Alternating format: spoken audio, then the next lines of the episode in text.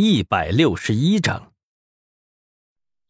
那个女孩本来态度很屌，但是一听到这些问题，立马服软了，低声说道：“我我记不起来了。”“哼，记不起来了。”于三年冷笑说道：“怕是你们刚刚才认识吧？完了，你赶紧给我滚回学校去，我找这个小子有点事儿聊。”以后别再让我看见你啊！于三年说着，拽着红毛和其他人使了个眼色。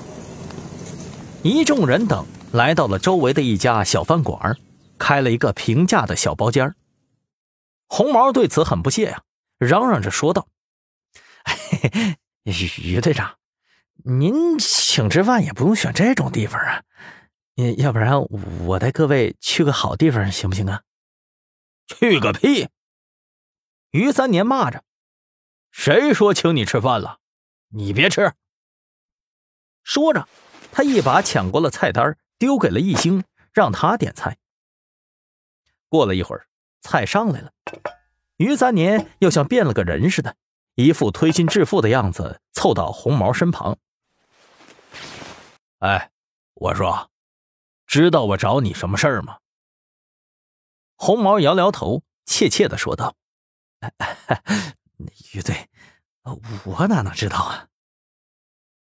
于三年猛地一拍桌子：“我是专门为你来的。”红毛急了，解释说道：“哎，别别别，于队长，您您可急急急，您您别别别别专门为我来，于队长，我可没犯法呀，我找女朋友也犯法吗？”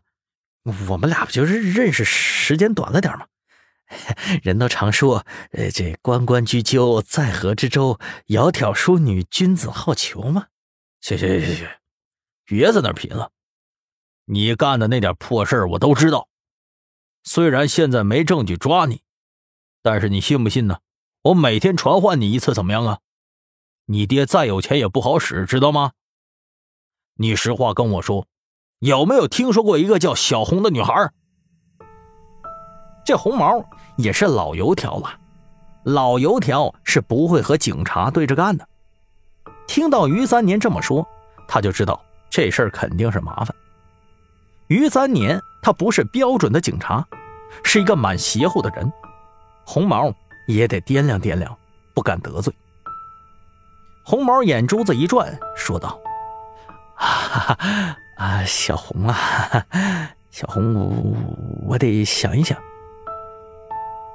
一星一看他的表情，就知道，与其说红毛在想，不如说他是在犹豫要不要讲出来。啊，我想，我想，哦，哎，有了，有了，有了，有了，我想起来一个。红毛咬了咬牙，说道：“那个，大概。”四五年前吧，啊，哎，这学校里头有一个女孩挺有名的，名字就叫小红，长得那叫一个漂亮。于三年点了根烟，问道：“哦，知道全名吗？”红毛摇了摇头：“不知道，只知道她叫小红。”于三年给红毛丢了一根烟，红毛立刻拿起来。扎在耳朵上，又拉了一下自己的花衬衫。呃，我觉着吧，你应该好好想一想，这个女人很重要。啊，哎，于队长，我我我我这……红毛又开始犹豫了，他考虑了好半天，才开口说道：“那个，”我那个什么，我听一个朋友说过，嗯，他那里头有照片照片还他妈敢拍照片于三年一把抄起菜单，叫动手。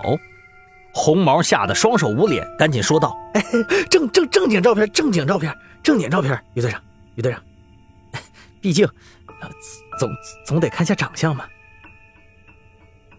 于三年眯着眼睛。坐回到了位置上，滚吧，把照片给我拿过来。红毛听到这儿，立刻起身，一溜烟跑了。到这会儿啊，菜已经凉了，可是一兴他们没有人动。于三年拿起了米饭，呼噜呼噜的闷头吃了起来。哎，你们干啥呀？咋这么客气呢？等那小子把照片弄来，咱们就有的忙了。现在不吃饱了，回头可别后悔啊！话虽如此，但是众人的心情却不怎么好。红毛和于三年虽然说的隐晦，但是众人都清楚红毛是干什么的，车上的女孩是来干什么的，以及小红以前是干什么的。这气氛并不轻松。够了！丁文璐有些生气，转头看向了于三年。于队长，刚才为什么不把那小子还有那女孩一并给抓了？于三年闷头吃饭，也不说话。行了，行了。易兴拉住了丁文璐，说道：“抓？怎么抓呀？抓谁呀？以什么罪名抓呀？人赃俱获了吗？女孩人家被胁迫了吗？咱们看着人家收钱了吗？这些都没有，怎么抓呀？”丁文璐还是很生气，倔强的说道。那就按照于队长说的，先把黄毛抓起来。切，然后呢？丁文璐一愣：“什么然后？红毛被抓了，然后呢？你怎么就知道不会有黄毛啊、绿毛啊、紫毛啊、黑毛啊？红毛的车咱们给他扣了，就没有下一辆了吗？这个女孩被抓了，就没有下一个女孩了吗？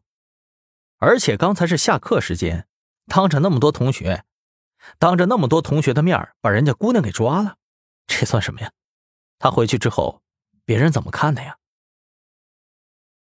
这或许是头一回，易兴与丁文璐发生这种程度的争执。两个冰块快打起来了，张浩和汪旭东都不敢出声。唉，为何他们如此？丁文璐叹气说道。